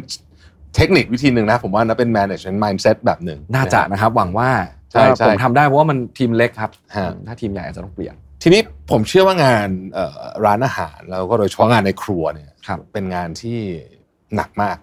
อยากให้เชฟก้องเล่าให้ฟังหน่อยครับว่าเผื่อเผื่อใครนึกไม่ออกวันหนึ่งอะอืมของร้าน Locus เนี่ยซึ่งเสิร์ฟเฉพาะตอนเย็นถูกไหมฮะเสิร์ฟเฉพาะตอนเย็นอ่าใช่ครับหนึ่งวันของร้าน Locus เป็นไงครับ ตื่นเช้าก่อน ไปตลาดเช้าก่อนอ่าครับ ก็คุเราคุยกันประมาณหกโมงครึ่งตอนเช้าอืมอืมนะครับ ไปตลาดเช้า ดูของที่จะต้องใช้ในร้าน และดูว่าของเริ่มเปลี่ยนหรือยังนะครับอากาศเปลี่ยนเมื่อไหร่ของหน้าแผงก็จะเปลี่ยนด้วย แล้วถ้าของมันเปลี่ยนเราก็จะเริ่มคิดแล้วว่าเราจะเปลี่ยนไปทางไหนนะครับเพราะฉะนั้นการเดินตลาดเช้าเนี่ยหนึ่งเช็คว่าเราได้ของวันนี้ไหมสองเช็คว่าข้างหน้าจะเกิดอะไรขึ้นนะครับหลังจากเดินตลาดเช้าเสร็จเนี่ยเราก็จะต้องไปตลาดสาย อาจจะฟังแล้วงงนิดนึงว่าทำไมมันมีตลาดเช้าตลาดสายเดี๋ยวมีตลาดบ่ายแล้วมีตลาดเย็นด้วยครับใช่ครบเลยเช้าสายบ่ายเย็นนะ ตลาดสายของจะไม่เหมือนกับของตลาดเช้าฮะนะครับเพราะว่าเขาอาจจะไปเก็บของตอนเช้ามาเราเพิ่งมาถึงตลาดอะช่วงสายซึ่งมันเป็นคนละที่กันอืมเราก็จะต้องเดินตลาดสายด้วยนะครับหลังจากนั้นก็เข้าร้านครับ เข้าร้านเตรียมของเอ่อเด็กๆ จะเข้าถึงร้านกันในสิบเอ็ดโมงครึ่งครับเริ่มเตรียมของดูนี่นั่นเราไม่ทำของสต็อก เพราะฉะนั้นทุกวันเรารับออเดอร์ลูกค้าเข้ามาเนี่ย เราก็จะรู้ว่า exactly กี่คน แล้วเราก็จะทำตามนั้นนะครับอ่า สมมุติว่าพี่ทับไม่ทานเนื้อใช่ไหมครับใน condition พี่ทับไม่ทานเนื้อจริงด้วยใช่ไม่ทานเนื้ออีกคนนึงพี่เขาแพ้นมอืมอันนี้ special adjustment ต้องแยกออกมาละอีกหน่วยหนึ่งก็ต้องมาเจาะเรื่องพวกนี้ว่ากรองกรองกรองว่ามันถูกไหมนะครับสิบเอ็ดโมงครึ่งเนี่ยจะลากยาวไปจนถึงประมาณสักบ่ายสามตลาดบ่ายจะเข้า พวกผมก็จะออกตลาดบ่ายกันอีกรอบอ่าเพื่อรีแคปว่าสิ่งที่เรามีวันเนี้ยมีอะไรที่มันยังขาดอยู่อืมนะครับส่วนตลาดเย็นเป็นตลาดป่าครับ ตลาดป่าคือมันเป็นของแบบของป่าของชุมชนแล้วอะก็เป็นแบบเอกซอติกถ้าเจออะไรโชคดีก็เอามาใช้อะไรอย่างเงี้ยครับเอ่อคนชอบถามว่าคุณเสิร์ฟอะไรคุณเสิร์ฟเมนูอะไรนะครับผมก็มักจะตอบว่าผมตอบไม่ได้ เพราะว่าผมบอกคุณตอนเที่ยง ผมอาจจะเปลี่ยนก็ได้ตอนเย็นอืมเพราะผมไปเจออย่างอื่นอย่างเงี้ยครับเพราะฉะนั้นถ้าบอกไปแล้วลูกค้าเกิด expectation ผมมักจะโดนลูกค้าต่อว่านะครับก็ทำไมถึงไม่เป็นไปตามที่บอกอย่างเงี้ยเราก็เลยตัดสินใจว่าเราว่าง่ายสุดคือ พี่เชื่อใจผมแล้วเดี๋ยวผมหาสิ่งที่ดีที่สุดให้นะครับครับ แต่ว่าโดยรวมๆแล้วเมนูของเชฟก้องก็จะมีเป็นฤดูฤดูกาลถูกไหมฮะใช่ครับซีซันนะใช่หนึ่งซีซั่นสองเดือนอ่าหนึ่งถึงสองเดือนเปลี่ยนทุกสองเดือนเปลี่ยนทุกสองเดือน แล้วเราสัญญากับลูกค้าไว้แล้วว่า เราจะไม่ทำอาหารซ้ำอืมพี่ทับไปทานมาสองสามครั้งก็ไม่มีไม่มีตัวไหนที่ซ้ำกันครับอืมอาจจะเป็นชื่อเดียวกัน แต่วิธีการตีความแล้วทำออกมานั้นต่างกัน แสดงว่าพอเราดูเอ่ออย่างสมมติเริ่มต้นวันเนี้ยเป็น season ใหม่เนี่ยฮะครับอีกแป๊บหนึ่งเชฟก้องต้องคิดของ season ถัดไปแล้วถูกไหมอ่าใช่ครับอ่าอย่างตอนเนี้ยผมทำ season ของ July Augustตอนเนี้ยเราอยู่มิดจุลายแปลว่าโครงสร้างของอันหน้าเนี่ยต้องเสร็จแล้วอืมพอเข้าออกัสเนี่ยเข้าสิงหาเนี่ยหนึ่งถึงสิบห้าสิงหาคืออาหารเดือนหน้าต้องเสร็จแล้วสิบห้าสิงหาถึงสิ้นเดือนสิงหาคือเอิ่มเราเขาเรียกว่าอะไรอะซ้อมแล้วอะครับซ้อมเพื่อให้วันที่หนึ่งสิงหา มันไม่ใช่วันแรกในการทำงานของเราอืม เราชินกับมันนั้นคสรับเกจมันคือทำงานตลอดอืมใช่ครับ มีคนสงสัยว่า head chef เนี่ยทำอะไรบ้างฮะ head chef ไม่ทำอาหารแล้วถูกไหมไม่ค่อยได้ลงเองอืมครับอืมเราเหมือน conductor มี baton อันเดียว แต่คุมทั้งวงครับอืมเขาเรียกว่าอะไร เครื่องดนตรีของ conductor คือ violinist และเครื่องดนตรีของ violinist คือไวโอลินนะครับเหมือนกันครับ ผมก็ conduct คนครับว่า เราว่านายทอดของเก่งมาก แต่ว่าเดือนเนี้ยนายต้องไปอยู่เตาย่างแล้วแล้วตอนเนี้ยเป็นเวลาของผมที่ผมต้องสอนเขาทำไมนายต้องยืนตรงนี้อะอย่างแรกคุณต้องเข้าใจก่อนว่าเหตุผลของการที่คุณทำมันเนี้คืออะไร คุณถึงจะทำมันได้ทำไมถึงต้องทำอย่างนี้เอ่อแล้ววิธีการทำมันคือแบบนี้นะ แล้วพอเขารับผมก็จะเช็คเรื่อยๆ แล้วก็สอนเรื่อยๆ ส่วนไอ้เจ้ามือย่างคนนั้นที่เป็นมือทอดที่ไม่ดีเนี่ยผมก็ต้องทำแบบเดียวกัน ก็ต้องเข้าไปโค้ชเข้าไปสอนเข้าไปบอกเหตุผลเขา ผมต้องออกแบบเมนูคิดคอสครับแล้วก็คิดเรื่องการพัฒนาอาหารตลอดบางคนบอกว่าเมนูออกมาแล้วเนี่ยจบไม่เมนูยัง develop ทุกวันนะครับยังต้องคิดต่อ เราว่ามันขาดเปรี้ยว แล้วมันขาดหวาน แล้วมันคอมเพล็กซ์กว่านี้ได้ ก็ยังต้องอยู่กับตรงนั้นนะครับอนอกเหนือจากนั้นก็คือคิด marketing plan อันนี้ร้านอื่นอาจจะไม่คิดแต่ว่าผมต้องคิดด้วย promotional plan marketing plan เอ่อ self development ของ employee นะครับ self development ของตัวเอง มีเรื่องให้คิดเยอะมาก แสดงว่าเอ่อในหัวนี่ต้องคิดเรื่องพวกนี้อยู่ตลอดเวลาเลยถูกไหมฮะใช่วครับนอยู่กับมันแต่แล้วถามจริงมันมันมันยากไหมเพราะว่าจริงๆโดเมนของเราเนี่ยก็คือ ก็คืออาหารที่ drug represent เข้าเป็นอาหารเหนือด้วย มันก็จะต้องมีความแบบ มันมีตันมั้งไหมอะเชฟถามจริง มีครับมีอ่ามีมีมีมีตันก็ไม่ยากครับ ก็ก็หาสิ่งใหม่ input ใหม่ใช่ครับ แต่ว่าด้วยด้วยความที่ วัตถุดิบมันมันเปลี่ยนไปตาม season อยู่แล้วถูกไหมฮะเราก็จะต้องตามวัตถุดิบไปประมาณหนึ่งอยู่แล้วใช่ ซึ่งถึงจุดหนึ่งมันจะเจอ pattern ครับมันจะเจอความน่าเบื่ออย่างเช่นอะเดือนเนี้ยกรกฎายังไงก็คือเข้าพรรษาเข้าพรรษาเนี่ยยังไงก็ต้องห่อนึ่งอืมเพราะฉะนั้นทุกเข้าพรรษาเนี่ยทุกกรกฎาเนี่ยเจอห่อนึ่งตลอดอยู่แล้วทีเนี้ยมันชาเลนจ์มากว่าผมเปิดมา6-7ปีเนี่ยผมก็มี6-7แบบไปแล้วเราจะไปแบบไหนอีกอืมวิธีการ approach มันเนี่ยมันก็จะต้องไปคิดว่าเรา approach ด้วย ภาษา เรา approach ด้วย physical ของมัน หรือเรา approach ด้วยประวัติศาสตร์นะครับมันเป็นการคิด approach ครับ อย่างเดือนเนี้ยผมทำห่อนึ่งไก่ โดยการทำเป็นอาหารฝรั่งเศสที่เรียกว่าการลงตินอืมคือเอาไก่มาหนึ่งตัวถอดกระดูกหมดเลย แล้วเนื้อไป process ต่างๆ ยัดกลับมา แล้วก็ห่อแล้วปกติเขาจะไปต้ม ผมก็เอาไปนึ่ง เพราะมันตรงกับคำว่าห่อนึ่ง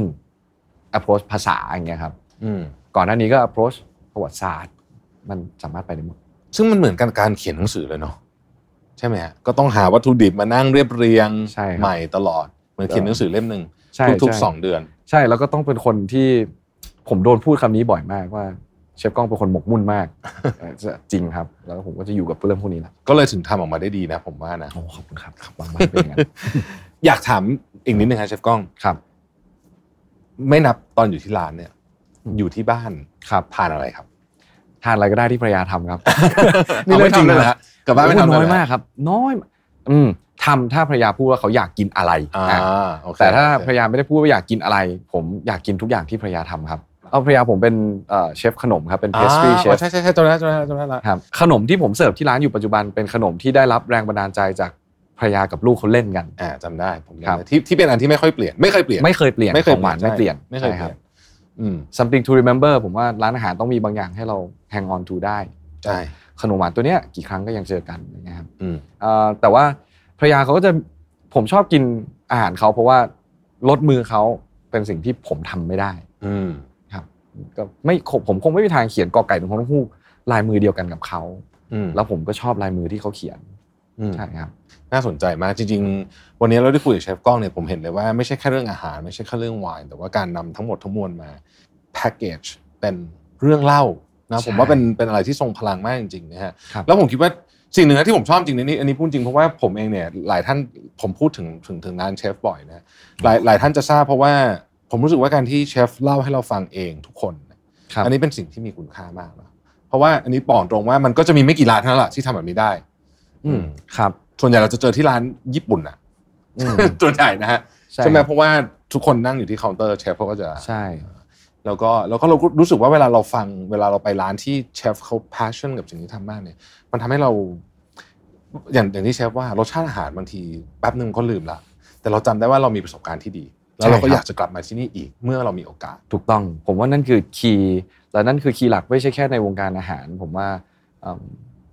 ทุกทุกผมว่าทุกตลาดมันคือเรื่องนั้นนะอืม if it memorable ก็อยู่ก็ต้องกลับไปหาเขาอะใช่ เพราะฉะนั้นมันไม่ใช่เรื่องของ มันไม่ใช่เรื่องของณเวลานั้นดีแค่ไหน มันเป็นเรื่องของการ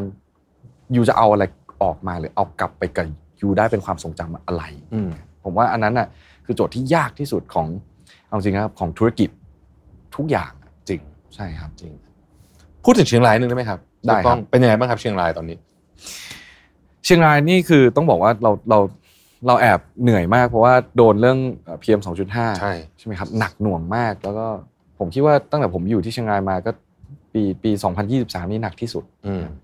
ประกอบกับว่าเปิดประเทศคนก็อาจจะออกไปเที่ยวเมืองนอกอย่างเงี้ยครับ มันทำให้การท่องเที่ยวที่เชียงรายตอนนี้ค่อนข้างเงียบครับ ใช่ แต่ผมมองว่าเอิ่มยังมีคนที่อยากจะมาทานอยู่อืมแต่การเดินทางมันลำบาก เพราะว่ามันไม่ใช่ first choice แล้วอะในเมื่อมันมี PM ด้วยมีอะไรด้วยอย่างเงี้ยครับแล้วพี่ทับลองคิดดูว่าจะไปกินร้านอาหารร้านหนึ่งคือฉันต้องตื่นไปขึ้นแท็กซี่ไปสนามบิน บินขึ้นเครื่องบินขึ้นแท็กซี่อีกตอนไปที่พักจากที่พักมาละมันไกลมากแล้วมันเหนื่อยมาก ผมเชื่อว่าเราควรอยู่ใกล้กันมากกว่านี้อืมนั่นคือสาเหตุหนึ่งที่ผมกำลังคุยอยู่ว่า เดี๋ยวเราจะได้พบกันที่กรุงเทพอ๋อใช่ครับ ว้าว อันนี้เป็นข่าวใหม่ ใช่อันนี้ไม่เคยบอกใครมาก่อนอันนี้ทีแรกโอ้โหครับตื่นเต้นตื่นเต้นมาก ตื่นเต้นมากฮะโอ้โห อันนี้เป็นเป็นเรื่องที่ Amazing มากเราจะได้เราจะได้เจอกันบ่อยได้มากขึ้นสำหรับแขกเออสำหรับลูกค้าที่กรุงเทพเนาะใช่ครับใช่ไหมอ่าอุบไว้ก่อนเพราะผมยังไม่แน่ใจแต่ผมคิดว่าผมจะจะทำร้านที่มันไม่ permanent แบบว่าหนึ่ง Pop up ปีผมอาจจะใช่ครับหนึ่งปีผมอาจจะอยู่ที่นี่สักหนึ่งเดือน เหมือนกับร้านอย่าง Noma แบบนี้ใช่ไหมฮะที่เขาจะไปแบบเกียวโตนี่เขาอยู่เกียวโตเนี่ยปีอะไรเขาอยู่ใช่ไหมใช่ใช่และไม่ใช่ใช่ที่คอนเซ็ปต์มันคล้ายกันไม่ใช่ที่ผมเป็นไม่ได้เท่าเขาครับ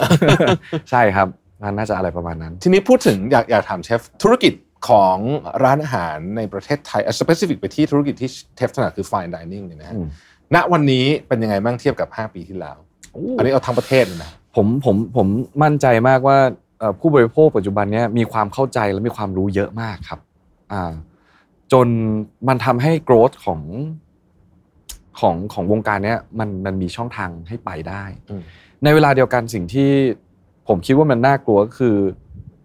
growth ที่มันเร็วเกินไปอะมันจะนำพาไปสู่วงจรที่มันจะเริ่ม อ่า มันจะมีของที่ไม่ค่อยดีเข้ามา ถูกต้องอืมซึ่งอ่าผมว่าผู้บริโภคเองนั่นแหละจะเป็นคนที่คัดครับ ว่าผู้ประกอบการคนไหนไปต่อไม่ได้แล้วอืม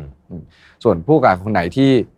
ควรจะไปต่ออะไรเงี้ยผมว่าผู้บริโภคจะเป็นคนบอก แต่เรามีเขาเรียกว่าอะไรครับ knowledge know how ความรู้ที่จะ enjoy มี appreciation กับอาหารมากขึ้นครับวงการกำลังโต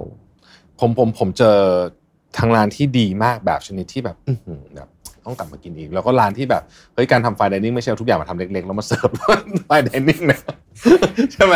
ถ้าถ้าทำให้เรารู้สึกได้ขนาดนั้นนี่น่ากลัวเหมือนกันนะครับ มันมีอย่างนี้จริงๆนะอย่างอย่างผมเล่าให้เชฟกล้องฟังผมรู้สึกว่าเอ่อกรุงเทพเนี่ยไอร้านซูชิโอมากาเสะเนี่ยมันเปิดเยอะเกินไปแล้วแล้วแล้วเช่นเช่นเดียวกันกับว่าโอมากาเสะไม่ใช่การเอาซูชิมาวางทีละคำเหมือนกับที่คุณปั้นเป็นถาดอย่างเงี้ยนะเหมือนกันเพราะว่าผมผมเจอบางร้านอย่างนั้นจริงคือมันไม่มีการแล้วร้อยก็เรียงขนลุกที่เลถูยกอะต้องเออต้องบอกว่าครับขนลุกเลยอะแล้วก็แบบโอ้โหแบบอย่างเงี้ยเพราะว่า มันมันไม่เหมือนกันจริงๆเนาะใช่ไม่เหมือนกันครับ ผมก็นึกตามแล้วผมก็แบบว่าโหคนที่ทำให้พี่ชาคิดว่ามันเป็นอย่างนั้นมีเยอะมีเยอะเดี๋ยวหลังไม่บอกน่ากลัวเหมือนกันเออแต่ว่าอย่างอย่างในกรุงเทพเนี่ยผมว่าเออเออเราเริ่มมาเห็นวงจรนี้พออะไรมันเริ่มเร็วเร็วเร็วเร็วเร็วทุกที่เปิดเปิดเปิดเปิดหมดเนี่ยก็มีความน่ากลัว อืมผมผมในฐานะของ crafter ผมมองสองอย่างนะครับ อย่างแรกคือเขาเปิดเพื่ออะไร อย่างผมเนี่ยผมเปิดเพื่อหล่อเลี้ยงครอบครัวแต่หลัก ๆ คือผมอยากหล่อเลี้ยงจิตวิญญาณผมเองอืมผมอยากทำให้ทุกอย่างมันดีที่สุด เพื่ออย่างที่เราคุยกันมาทั้งหมดนะครับกับอีกอีกประเภทหนึ่งก็คือเขาอยากเปิด เพราะเขาอยากทำธุรกิจอืมคือมันไม่มีอันไหนถูกและผิดนะฮะผมแค่รู้สึกว่ามันเป็น2 categoryซึ่งผมว่าจากครั้งที่หนึ่งหรือครั้งที่สองที่เราเริ่มชิมเราก็จะตอบได้ คือดีที่สุดจากคนทำธุรกิจ ก็จะแบบหนึ่งกับดีที่สุดจากคราฟเตอร์ก็จะอีกแบบหนึ่งทั้งสองอันเนี้ยดีเหมือนกัน แต่มันจะมีแอสเปคที่ต่างกันนิดหน่อยอืมใช่ครับครับผมใช่ผมเชื่องั้น โอ้เราก็เดินทางมาวันนี้สนุกมากเลยนะครับ ต้องขอบขอบคุณครับมากครับ เดินทางมาถึงคำถามใกล้ๆสุดท้ายคำถามสุดท้ายแล้วล่ะนะคครัรับบว่าจริง ๆ แล้วเนี่ยเอิ่มชีวิตนี้ความฝันของเชฟก้องคืออะไร นอกจากเปิดร้านที่เอ่ออาจจะเปิดร้านที่เชียงรายแล้วจะมี pop up กันที่เจอที่กรุงเทพบ้างครับ เป็น sommelier สอบขึ้นไปเรื่อยครับๆแล้วมีอะไรอยากทำอีกไหมฮะมีครับ อืม ผมคิดว่านี่เป็นที่แรกที่ผมพูดเรื่องนี้ แล้วก็พูดอย่างเต็มปากว่า ผมอยากเอาดาวไปเชียงราย อืมใช่ นี่เป็นหนึ่งในความฝันของผมนะครับทำไมถึงกล้าพูดและพูดตรงนี้ เพราะผมมองว่า ผมไม่ได้อยากทำเนี้ยเพื่อให้ตัวผมเองเท่าไหร่หรอก ผมได้มาเนี่ยยังไงผมก็ดีใจ แต่น้องๆที่อยู่เชียงรายเขาเรียกว่าช้างเผือก คนเก่งที่แบบ มันยังไม่ได้แสดงฝีมือ มันจะต้องถูกปลุกให้ตื่นขึ้น ผู้ประกอบการคนอื่น ๆ แม้กระทั่งเกษตรกรควรจะโตและพัฒนาไปด้วยกัน ผมเชียงรายมี potential ที่สูงมากนะครับกลุ่มพี่น้องชาติพันธุ์ที่ไม่ว่าจะเป็นกลุ่มพี่น้องอ่างคาชัยใหญ่ใช่ไหมครับมงเยอะแยะไปหมดเนี่ยพวกคนพวกนี้เก่งมาก แต่ยังไม่ถูกปลดแอกมีสารภาพทางความคิดแบบแล้วทำอะไรให้มันแบบขึ้นมาอย่างเงี้ย ผมว่าดาวที่จะไปอะมันมันเป็นบันไดขั้นแรกให้พวกเขาทำได้อืมผมมองโลกุสเป็นแอสเซทของจังหวัด แล้วเขาควรจะ represent จังหวัด เพราะฉะนั้นผมอยากให้มีมิชลินสตาร์ไปตกที่นั่นอืมนะครับถึงผมจะไม่ได้ก็เถอะนะครับหรือได้ได้ก็จะดีมากนะครับแต่ถึงผมจะได้หรือไม่ได้ก็ตามเนี่ย ผมอยากให้นี่แหละพี่น้องเกษตรกรการท่องเที่ยวมันกลับมา ถ้าการท่องเที่ยวมันกลับมา เราจะคอนเซิร์นมากขึ้นว่าถ้างั้น PM 2.5ไม่ควรมากระทบเยอะนะ คือมันมันเป็น of positive chain นะครับ มันก็จะเกิดเรื่องดีๆขึ้นหลังจากนั้น ซึ่งลำพังแล้วผมตัวผมเองถ้าไม่มีรางวัลมาช่วยอะผมทำไม่ได้ เพราะฉะนั้นสิ่งที่เราต้องการคือเราอยากเข้าไปอยู่ในเกมนั้นได้บ้าง แล้วส่วนกรรมการจะตัดสินว่าผมผ่านหรือไม่ผ่านอันนั้น ต้องแล้วแต่ดุลพินิจของเขาอืมครับครับ อันนี้มันเป้าหมายส่วนฝันเมื่อกี้มีคำว่าฝันด้วยคำว่าฝันของผมจริงๆเนี่ยเป็นฝันที่ฝันจริง ๆ อยากได้จริง ๆ ก็คือ ผม อยากเป็นคนธรรมดาครับอันนี้คือผมไม่รู้จะอธิบายยังไงเนาะแต่เพิ่งคุยกับพี่ชายตอนนั่งรถว่า ผมมีความสุขมากกับการพาลูกไปกินข้าว ให้ลูกเข้าเรียนโรงเรียนได้กำลังจะวันเกิดภรรยา Happy Birthday นะคะซื้อของขวัญให้เขาได้อย่างเงี้ยธรรมดาแล้วผมต้องนี่คือความฝันของผมผมต้องการแค่นี้ เหมือนที่อาจารย์ถวันเคยพูดว่า ผมทำสิ่งที่ยิ่งใหญ่ที่สุดคือผมหายใจ คือผมคิดอย่างนั้นเลยนะผมว่าความฝันมันควรจะเรียบง่ายและธรรมดา เพราะมันอยู่ได้กับเราตลอดอะไรเงี้ยอืมใช่ครับครับ โอ้โห นี่ขอบคุณเชฟก้องที่ช่วยพูดปิดให้ด้วยนะฮะนานๆจะมีแขกรับเชิญช่วยพูดปิดรายการขนาดด้วยผมเลยคคิรัดบว่าสมบูรณ์แบบมาก โดยที่ผมไม่จะเป็นต้องปิดท้ายอะไรให้อีกแล้วนะครับ หวังว่าเราจะได้เอิ่มชิม อาหารของเชฟก้องเร็วๆนี้ยินดีะเป็นฮะอย่างยิ่งครับแล้วแต่ว่าอย่างไรก็ดีเนี่ยผมก็จะไปเยี่ยมเชฟที่เชียงรายแน่นอนขอบคุณนะครับมากๆไม่นานนี่แหละครับ ขอบคุณมากนะครับขอบอนุพระญาตคุณมากครับ สวัสดีท่านผู้ชมไปด้วยเลยนะครับ สวัสดีครับ สวัสดีครับ Mission to the Moon Podcast Continue with your mission